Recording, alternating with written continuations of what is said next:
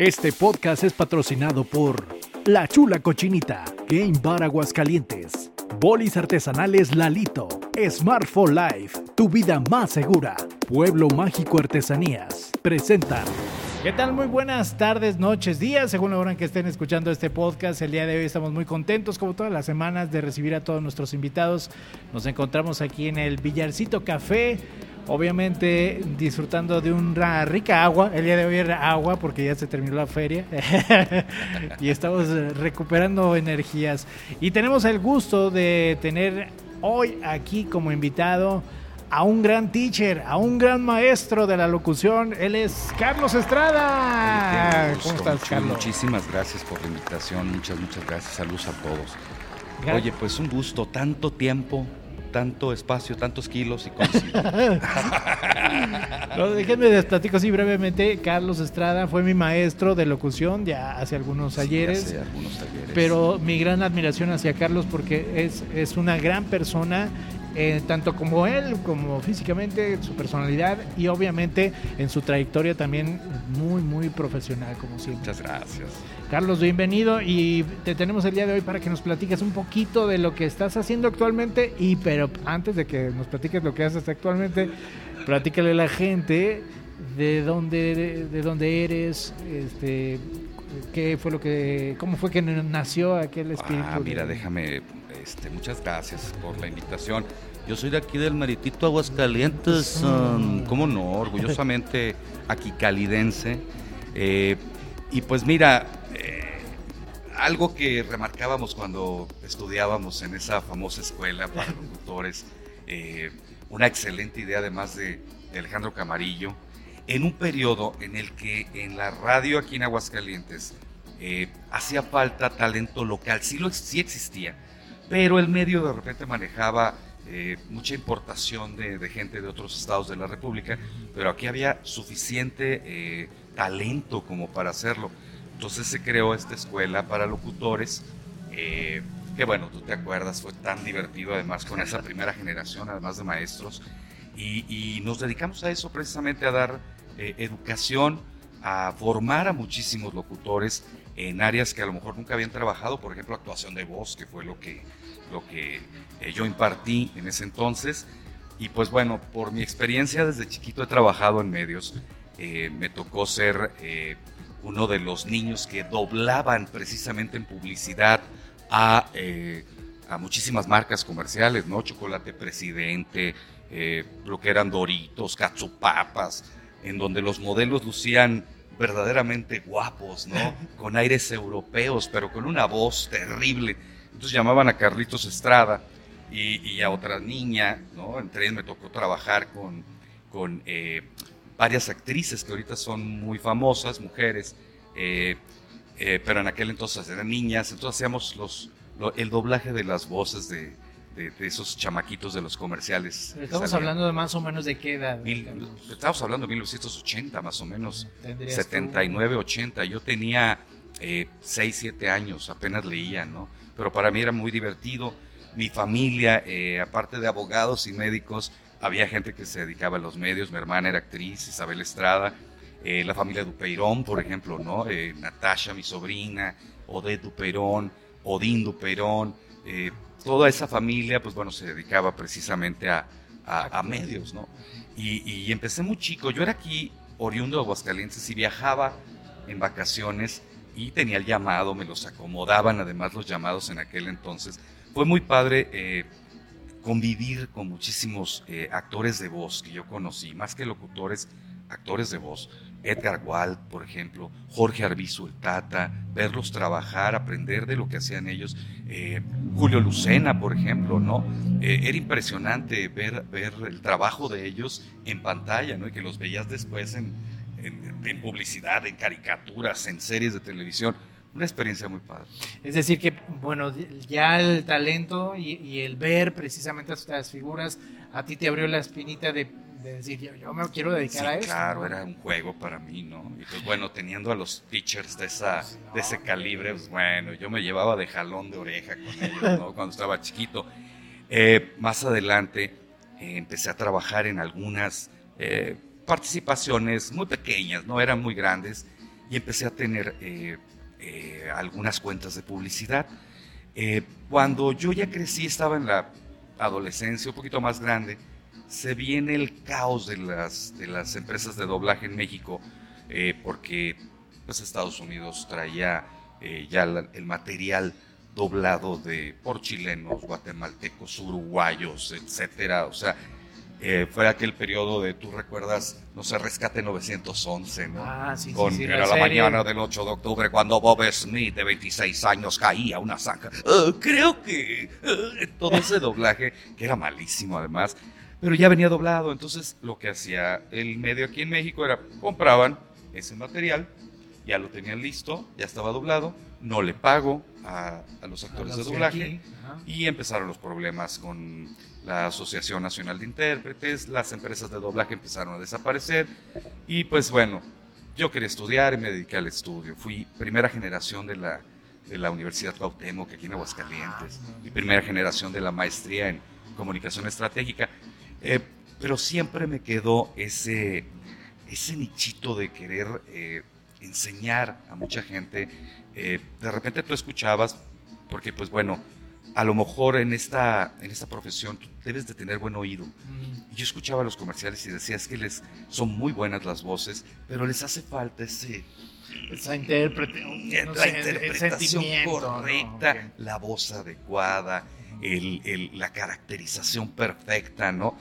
Y eh, una iniciativa de Alejandro Camarillo, eh, uno de los grandes, además, locutores de aquí de Aguascalientes, eh, quiso hacer una escuela para locutores que terminó siendo, bueno, la escuela donde te conocí y que preparamos a muchísimas generaciones de, de, buenos locutores que ahorita están trabajando en todas partes, no nada más en México.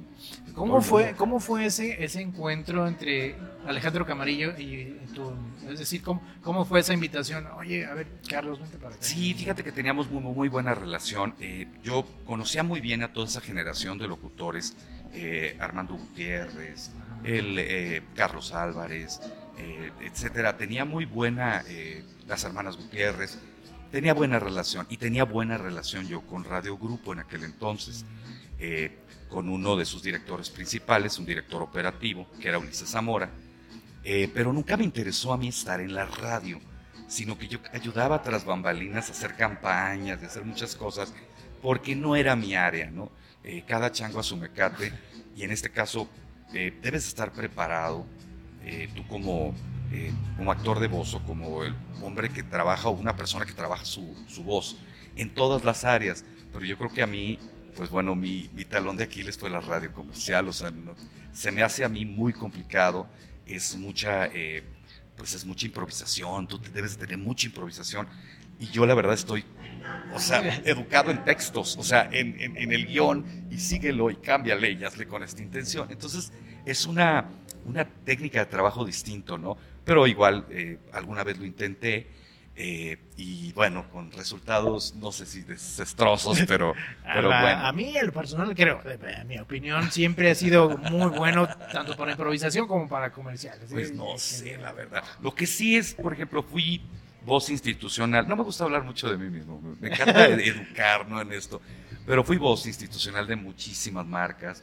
Doritos, Cinépolis. Eh, eh, a mí de repente se me olvida. Yo soy de las personas que trabajan y, siempre quiere crecer, y quiere aprender más, y quiere eh, distintas áreas, ¿no? Sé dónde no puedo muy bien, pero en otras las, las intento o conozco o me, me empapo un poco de ese asunto.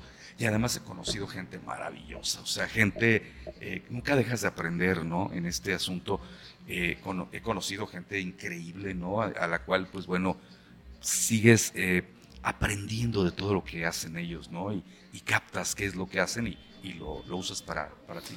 Entonces, eh, a la, pregunta de dónde conoces a Alejandro Camarillo, de Radio Grupo. Sí, de Radio Grupo. Ah, luego me, me, voy muy... Ajá, ya, ando contando unas indiscreciones.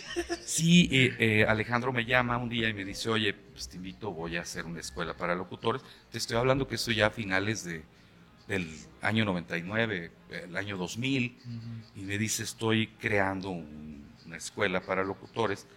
al principio era para... para educar un poquito para enseñar a locutores ya eh, establecidos a trabajar otras áreas. Pero luego se hizo masivo y fue un hitazo en la escuela. un hitazo. Teníamos clases todo el día, día, noche, sábados, y, por mucha gente que traía el, ese, esa cosquillita de aprender esta profesión. ¿no? Que como bien dices tú al inicio del programa, de ahí surgieron muchísimos talentos que en la actualidad todavía siguen desempeñando Su, labor de locutores. Y con mucho orgullo, además que los veo y digo, ah, mira qué mira Qué padre ¿Cuántos? No voy a decir nombres, pero hubo mucha gente que llegaba conmigo y me decía, profe, valgo la pena. O sea, sí puedo. Dígame para ya no seguir aquí. Y son locutores geniales, además, con mucha trayectoria, pero en aquel entonces tenían dudas. Y decían, ¿larmo o no larmo? Pero, pero gracias a, lo mejor a tus consejos, ¿no? También, pues sí, llegaron algunos a decir, no, pues mejor me retiro. No, y, teníamos una metodología maravillosa, además de, de, de trabajo que no, no fue fácil, no fue fácil porque empezamos de cero. Si tú recuerdas o te lo han contado o la gente lo conoce, no existía como tal una escuela para locutores.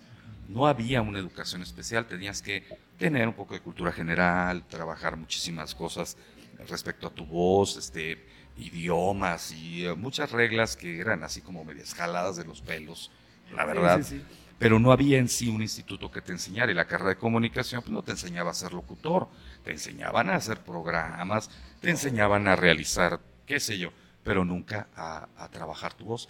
Y este fue una idea genial.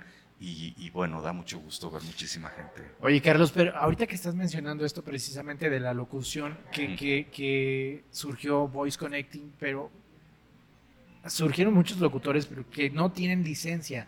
Es correcto. sobre esto, ¿cuál es tu, opinión? Decir, es decir, está bien que surjan locutores y que ya no exista, bueno, sí existe la licencia de locutor, pero ya no muchos ejercen su profesión sin estar con esa licencia. Exacto, el certificado de locución aún se expide. Es un eh, papel que te da la Secretaría de Educación Pública que parece un certificado secundaria. La verdad, yo lo tengo, tengo el mío, pero porque antes, antes se usaba, ¿no? Te hacían un examen de cultura general, que a mí se me hacía muy bien. Eh, y bueno, te ponían varias pruebas. En aquel entonces, eh, el director de, esa área era Paco Stanley, fíjate. Era el director de, ese instituto. Eh, no me acuerdo cómo se llamaba, pero te expedían tu certificado de locución. Ya no, ya no se usa. La verdad es que el mundo ha cambiado el papel básicamente pues, era para bajarte una lana y que pagaras un papel, ya no se usa. Ahora está a criterio de, la empresa de comunicaciones para ver si te desempeñas bien o no, si no le vas a regar, si no vas a decir algo malo. Y eh, en base a eso, pues ya puedes trabajar con eso, ya se permite, no hay ningún problema. Pero, entonces la opinión es decir, está, se te hace bien. Sí, se me hace bien, se me hace bien porque eh, dependías muchísimo de, tu nivel de estudios, que no se me hace eso mal, digo, debes de tener cierta cultura general para aproximarte al auditorio sin regarla y sin decir una barbaridad, ¿no? Pero, pero por otra parte le da oportunidad a muchísima gente que tiene mucho talento y, bueno, yo he conocido gente que no, no, tiene el certificado de locución y son excelentes. Yo pienso que, que es a criterio del medio, pero no está mal, ya cambiaron los tiempos, es un trámite además muy engorroso en aquel entonces. Oye, Carlos, y dentro de las marcas que nos estás mencionando ahorita, fuiste Cinépolis, fue Carlos V. Fue Carlos, eh, Chocolate Presidente, ah. Edoritos, me tocó trabajar para Kellogg's, por ejemplo. Y actualmente, eh, bueno, me voy a ir al presente y luego me voy a brincar al pasado porque hay cosas muy interesantes. Eh, en, actualmente estoy trabajando con Rodrigo Cierres Zaraboso, le mando un saludo él, eh, para muchas fans, pues bueno, es parte integral de Mercurio, del grupo Mercurio. Él tiene un estudio de grabación y tiene cuentas muy importantes, entre ellas está Nestlé. Y Nestlé eh, va a lanzar, bueno, no puedo decirlo, pero va a lanzar una, una canasta básica con algunos artículos eh, a precio muy económico. no puedo decir el nombre, pero la campaña la integra los supersónicos de Hanna Barbera. y está muy padre eh, es una canasta familiar, mm, ya lo verán más adelante. Y me tocó ser oficialmente la voz de, de Supersónico, de George Jetson. El, yo supersónico preocupado por la nutrición de mi familia. Entonces vamos a trabajar el, personaje, lo estamos trabajando. La animación la, la hará eh, el estudio Anima Studio, Anime, que es una empresa mexicana además que hizo la película de Don Gato y su pandilla. Entonces están trabajando ahorita storyboards, están trabajando todo el asunto y ya grabé mis voces, ¿no? Es muy padre, muy, muy padre. Carlos, para la gente que este programa pues eh, lo, lo, queremos dirigir hacia todo el público, pero obviamente los locutores son los que a veces ahorita están más Ajá, interesados sí, en este sí, programa, porque he invitado a varios compañeros. Claro. Pero Carlos, si aquellos chavos que talento nuevo está queriendo ser actor de doblaje o incluso querer ser un locutor, ¿qué, qué, recomendaría- qué recomendación le puedes hacer tú para, sobre todo para, es un sueño que creo que yo es un poco difícil, ¿no? Llegar a ser un, un actor de doblaje no es una profesión así que sea muy fácil de hacer, Mira, ¿no? Que- Te platico en mi particular punto de vista. Eh, a mí me tocó trabajar una época en donde te sentaban con los actores y de carrete, ya sabes, y a ver una pantallita de televisión de este tamaño y repite. Y me tocó ver trabajar con ellos entre copas de licor, ellos, yo no, y una marca comercial de jarabito que tenían lleno, porque eran jornadas muy pesadas. eh, Entrabas en la mañana muy temprano, sin sol, y salías en la noche, entonces perdías la noción del tiempo. No me tocó trabajar tan así, porque estaba más joven. Pero sí, eh, es, te lo digo esto porque ahora la técnica es muy sencilla. Tienes una computadora, tienes un programa en donde grabas eh, tus voces un día y al otro actor al día siguiente y tienes un director que te dice hazlo así. No ha cambiado mucho en ese sentido, la técnica es la que ha cambiado. Y ahora eh, yo he sido muy crítico además en diversos medios, un medio eh, nacional eh, de periódico me entrevistó, por ahí aparece en redes, ahí sí lo ven, y tiro muy fuerte a las empresas que, que trabajan doblaje porque se aprovechan un poquitín de, de la gente que tiene ese sueño Ah, y entonces todo el mundo da doblaje. Ya toda la gente, ya toda la... eh, en realidad el doblaje sí requiere una técnica muy, muy especial de velocidad, de ritmo, de lectura, de lectura de, de memorización. eh, son loops muy cortos, hay que darle la intención. Y de repente pues no todos pueden ser buenos actores de la noche a la mañana porque esto involucra actuación sí, sí, sí. debes de tener una formación como actor, tanto de voz como de físico, ¿no? Entonces, sí requiere eh, cierta eh, técnica que se ha ido, ah, no sé cómo decirlo, quiero sonar muy querido, esto tiene que ser muy divertido, no muy deprimente. Eh, ha sido negocio desde que ingresó muchísimos talentos que no tienen nada que ver con el doblaje a trabajar cantantes, recibiendo cantantes, eh, youtubers, que de repente los ponen a hacer doblaje y los ayudan un poquitín y los actores de voz de añejos pues, se molestan por Sí, ese sí, asunto, sí. porque los dejan sin chamba.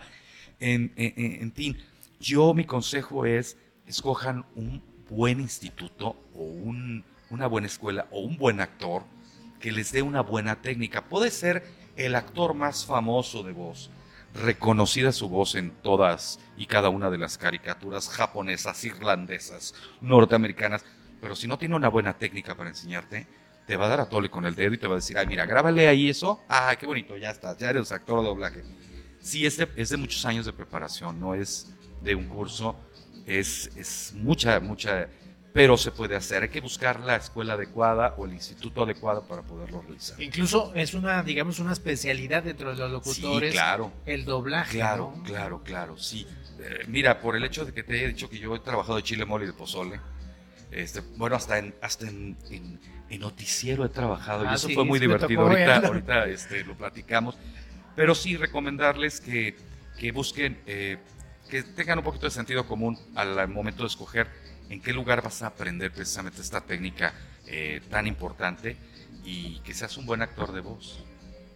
Oye, platícanos esa anécdota del, del noticiero. A ver, sí, sí me acuerdo haberlo visto, pero qué mejor que que él. nos lo en aquel ¿no? entonces, eh, estoy hablando de que fue hace 15 años, eh, 16, 17 años, eh, mi querido Carlos Merino, que le mando un abrazo de aquí al cielo, eh, me llama, él fue mi compañero en la universidad, me llama y me dice, oye, fíjate que estamos haciendo este noticiero aquí y queremos hacer algo parecido a lo que hace eh, Andrés Bustamante, el Wiri Wiri, con Pedro Ferricecón, que es llevar personajes en la radio eh, y, y hacer Y mofa hacer- de políticos y hacer muchas cosas. Y dije, oye, suena padrísimo el reto, vamos a hacerlo, ¿no?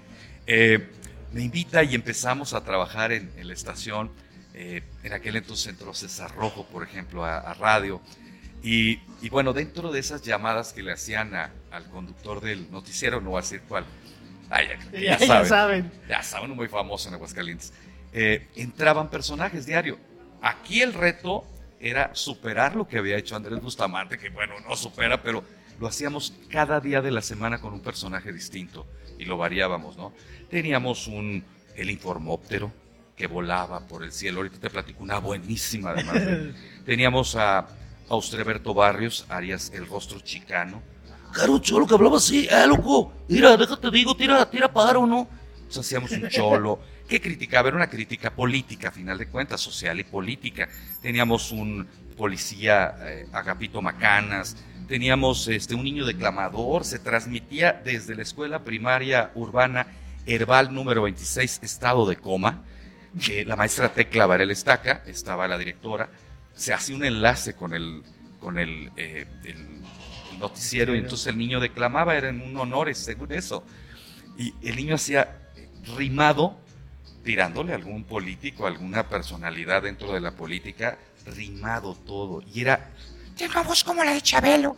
Y decía, guaguas calientes, querido. Y entonces hacíamos todo el... Se moría de risa el auditorio, ¿no? O sea, porque era muy divertido. Los que no se morían de risa eran los políticos, no todos. Hubo muchos que tuvieron críticas muy fuertes y llegaban y me decían, oye, estuvo buenísimo, ¿eh? que aceptaban la crítica y otros que nunca les gustó. Y te voy a platicar. Teníamos la sección del informóptero que volaba a 100 metros arriba y el capitán se llama el capitán Volantín Palomos. El personaje era la voz más sexy de la radio aérea. Y teníamos de pito y hablaba así. Estamos 100 metros arriba y entonces estamos... Era leperada, tras leperada, ¿no? Eh, resulta que un político X de un partido X llama por teléfono, que acaba de perder además las elecciones, llama por teléfono al noticiero y dice, oiga, Déjeme le digo eh, que el político que quedó a cargo de este puesto muy grande en Aguascalientes dijo que había cero tolerancia para la gente que se estacionara en línea amarilla, y etcétera. Y su camioneta está estacionada en línea amarilla. Yo pensé a través del monitor cuando estaba escuchando eso, dije, habiendo tantos problemas en Aguascalientes, ¿está preocupado por la... Sácame, sácame al aire ahorita. ¿Cómo? Sácame al aire ahorita con el volantín Palomos. Oye, espérate. Con el político en la línea, dice, espérame tantito, dice el conductor del programa. Eh, tengo un enlace con el informóptero, que era una mentira, no volábamos ningún informóptero. Dice, a ver, capitán Volantín, capitán, la, característica del capitán es que siempre estaba escupiéndole desde arriba a la gente, viendo cosas que no debería de ver. capitán, estamos al aire. Ah, ya, ya. Así es, José Luis, mira, vamos a irnos para allá. Entonces llegamos al, al lugar, ¿no? Según eso. Y dice, capitán, ¿está en el lugar? Sí, ya estoy, ya estoy viendo la camioneta, ahí la tenemos ubicada ya. Y en la línea el político diciendo, ya ve, le dije. O sea, como si en realidad estuviéramos volando. Y le digo, sí, efectivamente está ahí la camioneta en línea amarilla. Sí está en línea amarilla. Le dije, pero espérese, un momento, cuidado. Ay, Dios mío, ay, Dios mío, ay, Dios mío, ay, Dios mío. ¿Qué pasa? Pues sí está en línea amarilla, pero hay una gente agachada. ¿Cómo? Trae un bote de pintura amarilla. Ah, es esta persona que habló, te está pintando el bote de pintura amarilla al político en cuestión le dio una hemiplegia del coraje que le dio. Se está burlando de mí, estúpido. O sea, lo que ocasiona, no, no sé cómo decirle, el humor, o sea, un humor anónimo. Además. Pues sí, porque. Además, él quería que de veras el, el, informótero estaba, volando, ¿no? y le hago la broma, dije, sí está en línea amarilla, pero porque es este, esta persona que le habló ahorita, pues me está pintando la línea amarilla, no se haga. Se molestó muchísimo, muchísimo. Aquí van a rodar cabezas, o sea, el político, ¿no? Nosotros nos reímos muchísimo. Pero además en aquel entonces, cuando yo hacía esta participación, que era diaria en la mañana, que te levantabas muy temprano, que veías las notas a ver en cuál entraba, porque además te hacían, no era improvisado, se hacía un, eso es lo que te iba a decir, había una parte creativa. Sí, decías, ok, mira, hay tal noticia, en esta parte puede entrar el, el personaje este, ¿qué te parece? Déjame lo elaboro. En lo que llegaba mi, la hora de mi participación, yo ya había elaborado un bosquejo más o menos, cómo ah. burlarme además del conductor, de hablarle en doble sentido, porque no se decía una sola majadería. Era muy fino además el humor y no decías de una sola majadería, pero lo traías en jaque al pobre. Teníamos muchos personajes, personajes de la diversidad, teníamos e, era, era burlarme sin piedad del conductor y de los conductores ahí que aguantaban además vara y, nos divertíamos mucho. Lo hice por casi cuatro años, hasta que sucedió lo del jueves negro, en donde ya no hubo cabida a hacer bromas dentro del noticiero y yo eh, así este, dije, ¿saben qué? Vamos a parar este, esta participación porque no es apto ahorita con todo este asunto que hay en Aguascalientes muy grave y se acabó mi participación en el pero fíjate que le estás dando a una cosa muy importante, Carlos, que es el humor que manejaban ustedes en este tipo de cápsulas. No, no tocaban groserías, o sea, no, se, no se decían groserías. Una sola bajadería. En la actualidad ya hay muchos que para querer llamar la atención se hacen de. Exacto. Chiste fácil. No, aquí era, era un reto creativo, además. Me tocó ser, además, director creativo de una agencia de publicidad. Entonces, fue muy divertido y yo sabía me gusta escribir mucho y me gusta eh, rimar y me gusta escribir de repente poesía. Sabía que podía hacer guiones, ¿no? Entonces, vamos a elaborarnos algo que quiera decir. Pero además los chistes eran muy tontos, pero muy divertidos, ¿no? Eh, teníamos eh, entre esos personajes variados que yo podía usar en cualquier momento. Pues bueno, no, no había leperadas, había el te voy a decir una grosería, pero no te lo voy a decir con sus palabras, ¿no? O, o, de bote pronto, ¿no? Si se hacía, no lo hacía eh, improvisadamente, pero sí basado en eso y sabía qué responder en el momento que, se necesitaba. Otra cosa era que ya no se usa ahorita, ya no se puede, digo, eh, si había algún robo, por ejemplo, dos casos, un, un, asaltante en silla de ruedas hace mucho tiempo, en, que robó un banco en silla de ruedas aquí en Aguascalientes, y entonces creamos, nada más dos veces lo hicimos, pero sí fue muy delicado. Le hacían la entrevista en broma a la persona, entonces yo decía el por qué, ¿no? Que yo decía, bueno, yo soy el, que, el que robó el, el banco en silla de ruedas. Oye, ¿qué pasó? No, no fue así las cosas. ¿Cómo? Es que yo llegué y estaba yo pidiendo ahí en la calle con mi silla de ruedas, entré al banco a cambiar pues, porque me dieron billete y tenía que dar cambio. como estaba haciendo mucho calor, se llenó eh, de mis llantas de asfalto. Entonces, cuando yo dije, esto es un asfalto, esto es puro asfalto, ay, nos va a saltar.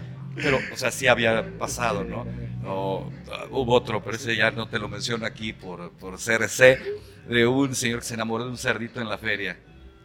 Ah, creo que sí lo recuerdo. Entonces también hicimos la parodia, ah, una parodia de el por qué, ¿no? Sus traumas desde por qué, en fin, fue algo nunca sin decir una sola majadería. Jamás. Hacíamos la referencia, pero entonces la gente llenaba esos huecos en su cabeza y moría de risa. Muy divertido, muy, divertido. y, bueno, fue una experiencia que me encanta eso, crearme el reto. Eh, sucedió hace, que fue el sexenio pasado en Radio Televisión de Aguascalientes, por una invitación de José Luis Márquez el, director eh, de Radio Televisión de Aguascalientes del sexenio pasado, eh, me dijeron, vamos a hacer un programa sobre cultura geek, sobre cultura friki, eh, que hables de coleccionables, que hables de muchas cosas que, le gusta mucho a la gente, ¿no? Star Wars, qué sé yo. Y, y, lo hicimos, ¿no? Y fue un reto para mí porque yo nunca había hecho radio en vivo acostumbrado a los guiones, acostumbrado al te equivocas, hazlo de nuevo y aquí no tienes segunda oportunidad. a excepción del noticiero que ahí sí ah, hacías. Ah, claro, claro, pero yo ya traía una, ya traías base. aquí es, aviéntate como viene, lleva un ritmo. Fue difícil para mí acostumbrar al principio, pero fue un reto a pesar de mi edad y todo. O sea, vamos, yo siempre, siempre soy viejito, voy a cumplir 50 años. Ah, cabrón. 50 años en 10 días más, fíjate. Entonces, ah. Cumplo mi tostón. Pues, pero lleno de experiencias, de experiencias de, gente que he conocido y nunca deja de aprender uno, ¿no? Estuve después en un programa de revista que nunca había hecho con Charis González, a quien le mando un abrazo a mi maestra querida, mi gran amiga, mi hermana Charis González. Ella me enseñó, ella me enseñó a trabajar un programa en vivo, un programa de revista que yo nunca había hecho.